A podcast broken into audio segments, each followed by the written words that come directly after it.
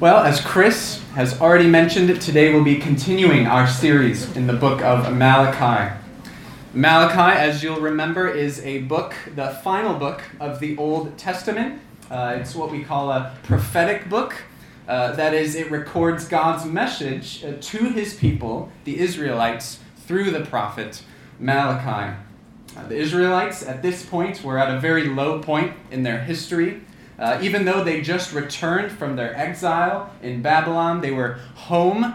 They built their temple. They could worship God again. And yet, they had become weary with God. They had allowed their worship to become empty and meaningless. They were in danger of forsaking Him altogether. And so, God, in His kindness, sends Malachi to wake them up, to draw them back into a healthy relationship with Himself. Uh, the book, if you remember, is divided into six sections, a kind of disputes between God and his people. And today we come to the third of these disputes. And so let's hear the passage now as Eliza comes up to read for us. Today's passage is from Malachi chapter 2, verses 10 to 16, and can be found in the insert of your bulletin. Do we not all have one Father? Did not one God create us? Why do we profane the covenant of our ancestors by being unfaithful to one another? Judah has been unfaithful, a detestable thing that has been committed in Israel and in Jerusalem. Judah has desecrated the sanctuary the Lord loves by marrying women who worship a foreign god. As for the man who does this, whoever he may be, may the Lord remove him from the tents of Jacob even though he brings an offering to the Lord Almighty. Another thing you do, you flood the Lord's altar with tears. You weep and wail because he no longer looks with favor on your offerings or accepts them with pleasure from your hands. You ask, Why? It is because the Lord is the witness between you and the wife of your youth. You have been unfaithful to her, though she is your partner, the wife of your marriage covenant. Has not the one God made you? You belong to Him in body and spirit. And what does the one God seek? Godly offspring. So be on your guard and do not be unfaithful to the wife of your youth. The man who hates and divorces his wife, says the Lord, the God of Israel, does violence to the one he should protect, says the Lord Almighty. So be on your guard and do not be unfaithful. Great, thank you, Eliza. Well, many a man proclaims his own steadfast love, but a faithful man, who can find? Many a man proclaims his own steadfast love, but a faithful man, who can find? This passage from Proverbs 20, verse 6, was written over 2,000 years ago in a very different context, but couldn't it have been written today? Doesn't it ring true for us in our own time? How often have you looked in the news and found yet another uh, leader, celebrity, or, or pastor, for that matter, caught in unfaithfulness? And now, most of us here won't have uh, cheated on our spouse or other egregious acts of unfaithfulness, maybe like what we see in the news. I think if we're honest, being someone who's faithful and dependable is easier said than done.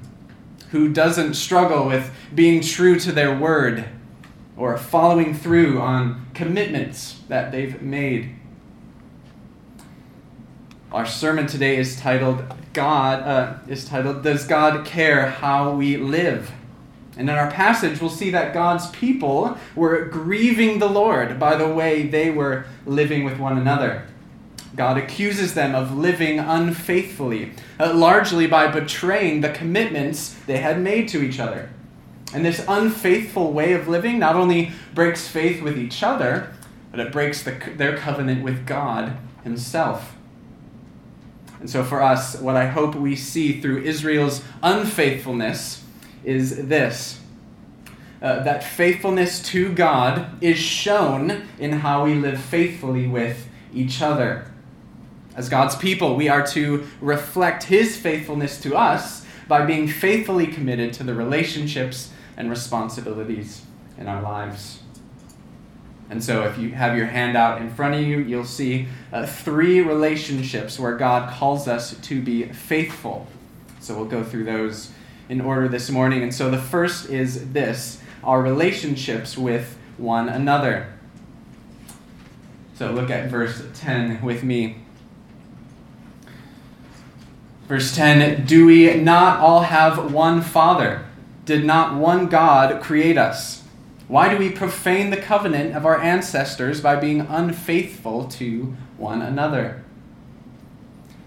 So, just as we saw last week, God begins with a question. It's meant to uh, get their attention, to wake them up. Uh, he asks why they're profaning the covenant of their ancestors.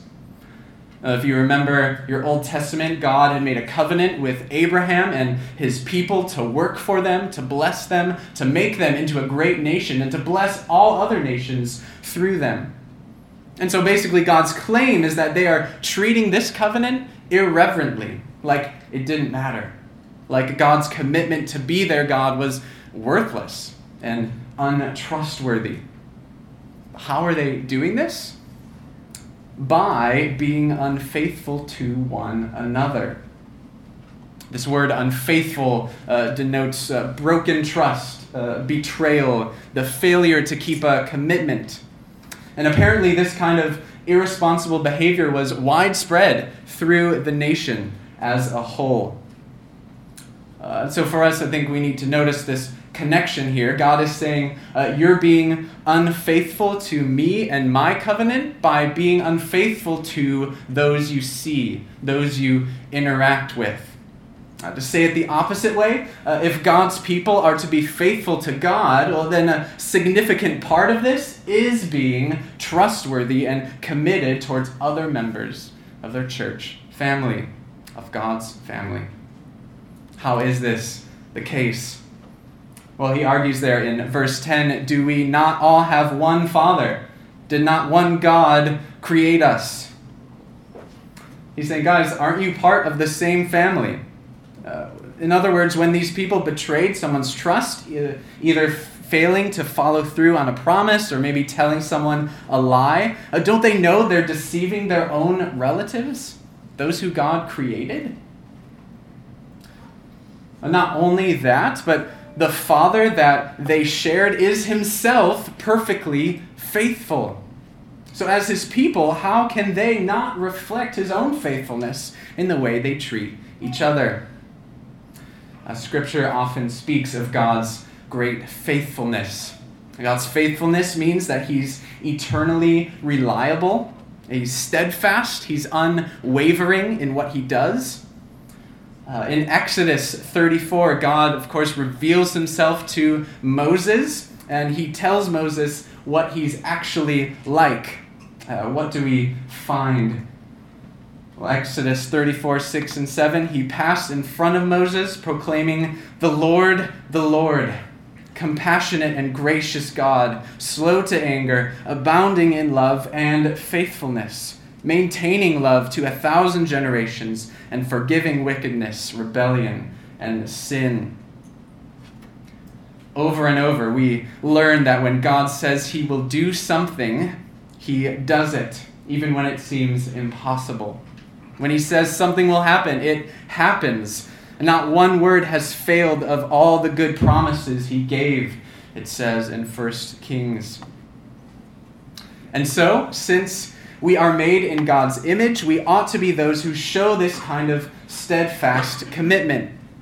For us as New Testament Christians, how much more of God's faithfulness to his word have we experienced now that Christ has come? As 2 Corinthians 1:20 says, "For all the promises of God in Jesus are yes and amen to the glory of God." So then, for us, uh, we ought to be those who are faithful in our relationships, especially towards God's people in the church. Uh, faithful church members are true to their word, their promises, their beliefs, and their commitments. As a result, they can be counted on in good times and in bad. Faithful church members won't abandon you at the first sign of trouble or when you need their help. Uh, rather, they stick with you, they're fused to you. Uh, I recently had a root canal done on one of my teeth, which um, I don't recommend that experience to anyone. Uh, but I was shocked just how much energy and time they put into making sure the crown was stuck and fused into my tooth. Uh, that's the kind of permanence that a faithful friend has. They will not move, they are there for good. Above all else, faithfulness is a willingness to sacrifice for the purpose of remaining true. So let me ask you this uh, Can people count on you to, to do what you say you will do? When goings get hard, are you tempted to throw in the towel on commitments that you've made? How much can others trust you to perform what you promise?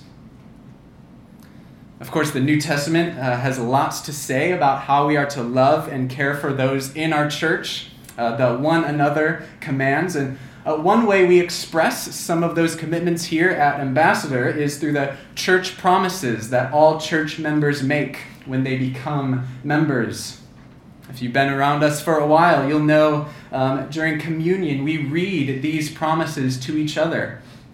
And really, one of the purposes of that is to help us all take seriously the commitments that we've made, the ways God wants us to live together. So, if you are a church member this morning, let me ask you how are you doing on those promises? Have you given thought to how you will follow through on doing good to some of those promises you've made? And, and not just to the people you get along really easily with, but those who are different from you. Uh, here's a quick sample of some of the promises you may have seen before up on the screen. So, are we endeavoring to meet together regularly for worship to encourage one another? Are we making every effort to keep the unity of the church as those whom Christ has reconciled? Are we forgiving each other as Christ forgave us? Are we embracing our responsibility to love, care, and pray for each other as God's family? Of course, we won't do any of this perfectly, and being faithful in these ways, of course, will look very different depending on our personalities and our stage of life, maybe. But what is true is that God takes seriously his commitment to us, and we show him love and honor when we take our commitments seriously to one another for his glory.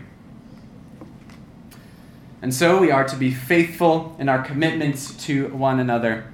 And then, number two, our relationship with the world. So, after God rebukes his people for their general unfaithfulness, he's going to now zero in on two specific areas that they are being unfaithful that seriously grieve him.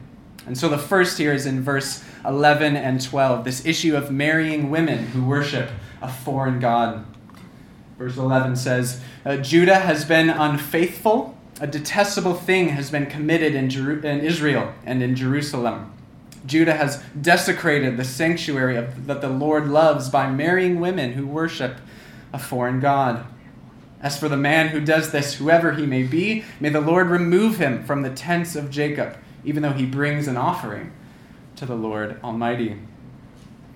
Basically, what was happening here is some of the men in Israel were marrying women of other nations, uh, women who, as the text says, worshipped foreign gods.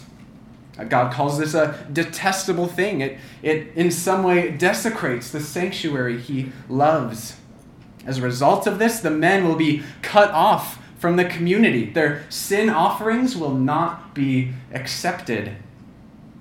This is a pretty stern rebuke um, to what seem to what may seem like us actually not that big of a deal. Uh, why does this anger the Lord to such an extent? I think first, uh, we need to see that Israel was forbidden specifically to marry those who worship gods uh, other than the God of Israel. So if we look at Deuteronomy chapter 7, for instance, the Lord says this uh, When the Lord your God brings you into the land you are entering to possess and drive out before you many nations, uh, do not intermarry with them. Do not give your daughters to their sons, or take their daughters for your sons, for they will turn your children away from me to serve other gods. And the Lord's anger will burn against you and will quickly destroy you. So, this was very clear in his word, in his law. I think it's important for us to note that the issue with these women uh, had nothing to do with their race, uh, it had nothing to do with their ethnicity. Uh, or anything external about them. It was everything to do with the God that they served, a God opposed to Yahweh. It is not a command based on race, but on religion. So, as a result of disobeying this command, they were being led into worshiping the gods of their wives. Exactly what the text in Deuteronomy warned against. I think that's implied here by the language of desecrating the sanctuary the Lord loves. You know, it's, it's 8 a.m. and they were praying to their wife's idol, maybe, in their house. And then at 10 a.m., they were walking into the temple and bringing an offering to the Lord. The Lord says, No. Uh, that's the kind of thing that led to your exile in the first place. Why would you be doing this again? That's really the reason the Lord comes down so hard here. It's their hearts that were at stake. We see this over and over again in the Old Testament. You think of King Solomon, for example, is a sad example of this. Turned away from the Lord, marrying unbelievers. And so for Malachi, then, these kind of unions were evidence of divided loyalties in the people. For us, when we get to the New Testament, um, there are a number of texts that make clear that this principle still applies to Christians. So these are a couple examples here. 1 Corinthians 7:39. A woman is bound to her husband as long as he lives. But if her husband dies, she is free to marry anyone she wishes, but he must belong to the Lord. 2 Corinthians 6 14. Do not be yoked together with unbelievers. For what do righteousness and wickedness have in common? Or what fellowship can light have with darkness? I think for us, then, the point is clear. Marrying someone who you know is not believing the same God as you is a sin. Marrying someone from a different religion is not really an option if we want to remain faithful to the Lord. I know this may be a hard thing to hear, but God's word is very clear on this. Our Heavenly Father made us, He knows us, He knows our weaknesses, He wants our hearts centered on Him, and therefore He won't allow His people to be turned away by making a marriage covenant with a non believer. And marrying a non believer then isn't just sinful, it's also, I think, unwise. Uh, don't just take it from me. Uh, listen to what Kathy Keller says in her article about this. Uh, here's what here's what Kathy Keller says. If only I could pair those sadder and wiser women and men who have found themselves in unequal marriages with those who are convinced that their passion and commitment will overcome all obstacles. In the words of one woman who is married to a perfectly nice man who did not share her faith, if you think you are lonely before you get married, it's nothing compared to how lonely you can be after you are married. She goes on, we need to hear the voices of men and women who are in unequal marriages and know to their sorrow why it is not merely a disobedient choice, but an unwise one. Now, we need to be clear the text is not saying that if you are already married to an unbeliever that you should get out. Uh, Paul writes to the first uh, to in 1 Corinthians 7 to tell Christians who are in this situation to not get a divorce. For who knows, even in that difficulty the Lord may use you to save your spouse. God will help you wherever you are in the circumstances you are in. And praise the Lord for that. But then, to all those who are unmarried, we need to say this that this command can just be really tough. Uh, one pastor says uh, if you are single and desire strongly to be married, it can be deflating, even debilitating, when no believers make themselves available to you. But Satan is crafty. Don't give in. I think if we're honest, we all struggle with obeying certain commands from the Lord. But faithfulness means that we trust what God says in His Word and not necessarily what the world or what our own eyes tell us. You can trust that God will work everything in your life for your good. You can trust that your situation on earth, whatever it is, is nothing compared to the future reward in heaven. If you have more questions about this, John or Jeanette or myself are very happy to talk with you more about it as well. But for now, let's move on to the last way we are called to be faithful our relationship with our spouse. Look at verse 13 with me. Another thing you do, you flood the Lord's altar with tears. You weep and wail because he no longer looks with favor on your offerings or accepts them with pleasure from your hands. You ask, why? It is because the Lord is a witness between you and the wife of your youth. You have been unfaithful to her, though she is your partner, the wife of your marriage covenant.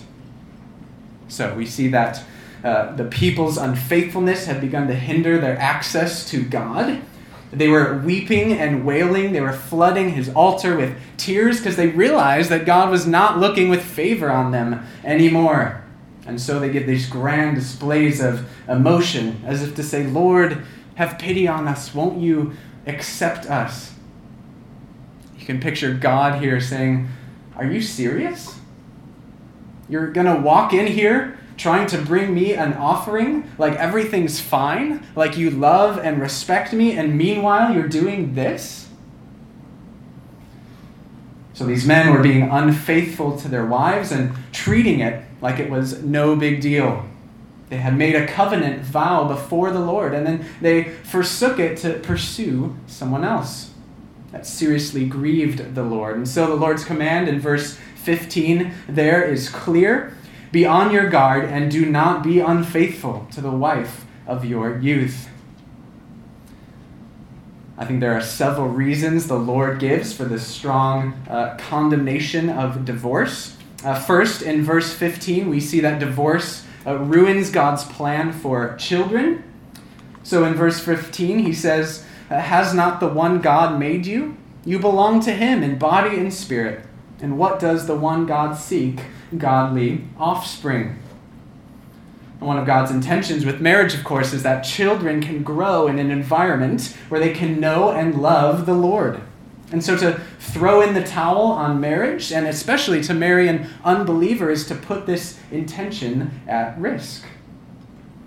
We also see in verse 16, he says, The man who hates and divorces his wife does violence to the one he should protect, says the Lord Almighty. I recently watched this documentary called uh, The President's Bodyguard.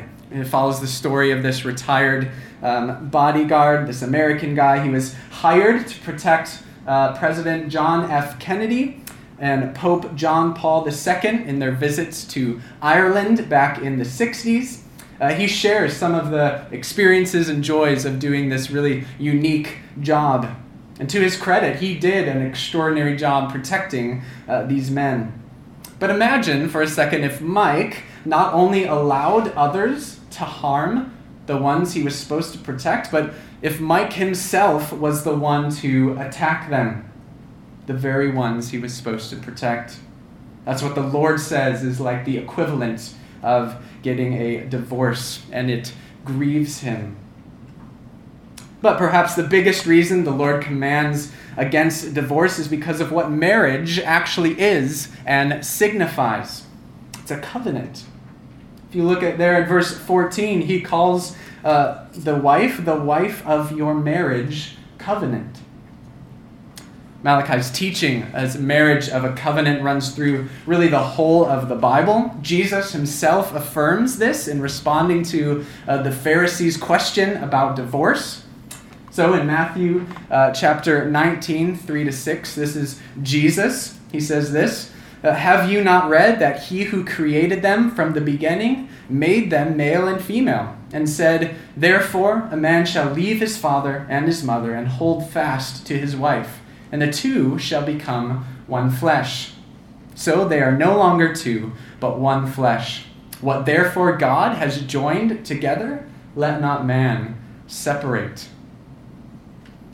In marriage, then, it is God who does the joining. The two become one. And because God joined it together, no one should separate it. I think that's uh, what Malachi is getting at there in verse 14, where God, he says God's acting as a witness against husbands who were unfaithful to their wives. He's saying, I was there when you made this vow in my name. I'm the one who joined you two together, and I see when you break it. I wonder if you've thought about uh, the fact that the Lord attends all wedding ceremonies whether ones that have already occurred or ones that will occur in the future. When God stands as a witness to the covenant promises of a marriage, uh, it becomes more than just a human agreement. In effect, he says, I have seen this, I confirm it, I record it in heaven. So if you plan to betray her, you plan to betray me. And so, breaking a marriage covenant for reasons that are unbiblical takes the, name's, uh, the Lord's name in vain, and the Lord sees. For us, then, although marriage is not given to everyone, to those who it is given, the covenant must be honored, even when it's difficult. Perhaps you're here this morning and things are really rough in your marriage. Brother and sister, you need to hear that you've made a covenant not just to your spouse, but to the Lord. A covenant that you need to keep at all costs. And whatever it does end up costing, the Lord will be with you when you call out to Him for help. If the issues are serious, uh, do seek help. Talk with a pastor, a mature friend. Invite someone in who cares for you. Or maybe you're here this morning and you were sinned against, how these Israelite women were sinned against, hurt, forsaken. Please hear that the Lord sees. The Lord knows. He cares for you. He will be sufficient in all your hurts and confusion. He is on your side, and He will make all wrongs right on that final day when all things are made new. So take heart. And then, if it was you, your own unfaithfulness and sin that led to a divorce, and you hear this, you feel great shame, know this. Uh, the Lord has paid for all sin at the cross, even this sin. And while divorce, under most circumstances, is a, is a devastating sin, it is not unforgivable. Our hope rests in God's faithfulness, which always trumps our unfaithfulness.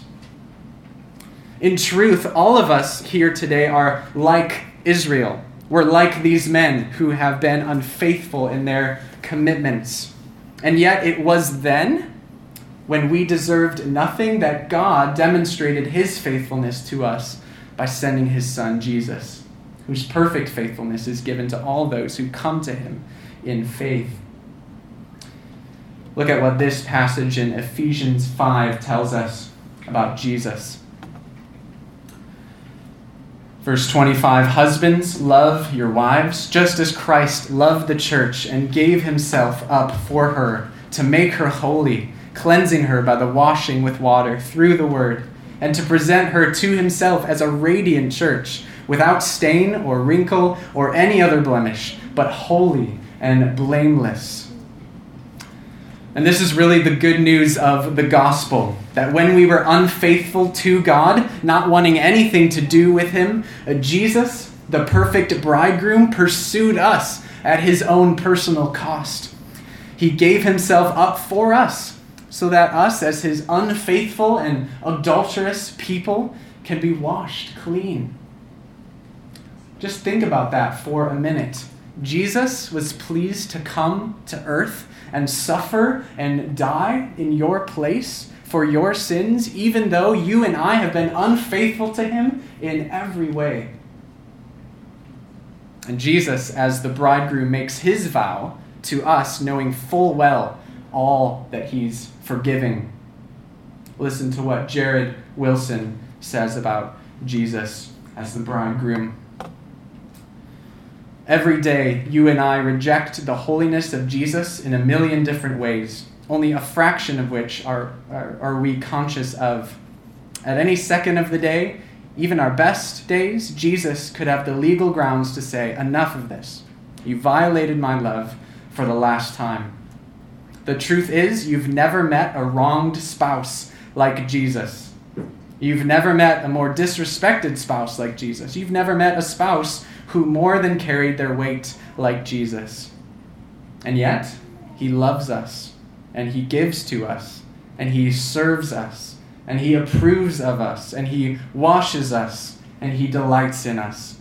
He doesn't just tolerate us, he lavishes his affection on us. He justifies and sanctifies and glorifies. Because of this wonderful truth, Jesus now stands with his arms open, offering you to come to him with everything forgiven and experience true joy in relationship to him. If you're not a Christian here this morning, we're glad that you've joined us. What is stopping you from coming to this Jesus? 1 John 1 9 says, If we confess our sins, he is faithful and just to forgive us our sins and to cleanse us from all unrighteousness. And we started with the proverb Many a man proclaims his own steadfast love, but a faithful man who can find? Well, friends, praise God, Jesus is faithful to his people. We have all the hope in the world. So we've seen here in Malachi the great danger of unfaithfulness in our relationships with one another with non Christians and with our spouse, and how much it grieves the Lord. But we've also seen that God remains faithful to Israel, and finally through us, uh, to us through Jesus, the bridegroom, who sacrificed his own life for us. And that is great news. For all of us who struggle to be faithful to God, who struggle to be faithful to each other, there is great reason for hope. Growth is possible when we look to our faithful Lord Jon Bloom says this The wonderful thing is that we don't need some special faithfulness gym membership to begin growing our capacity for faithfulness. We have everything we need right now, right where we find ourselves. Jesus tells us one who is faithful in a very little is also faithful in much. And so, if we draw strength from Jesus to be faithful with a little, he will entrust us with much.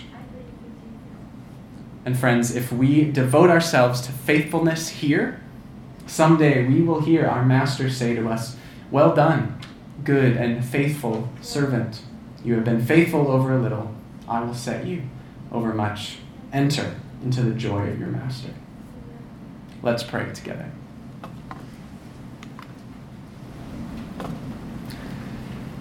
Oh Lord, we do praise you for your great faithfulness to us. We ask, Lord, that uh, by your Spirit you might help us as your church be a more uh, faithful people. Help us be those who uh, persevere in our commitments with each other. Uh, we pray, Lord, that you might bless all the relationships and the marriages here, that couples might reflect something of your great love and faithfulness to us by the way they love and stay committed to each other.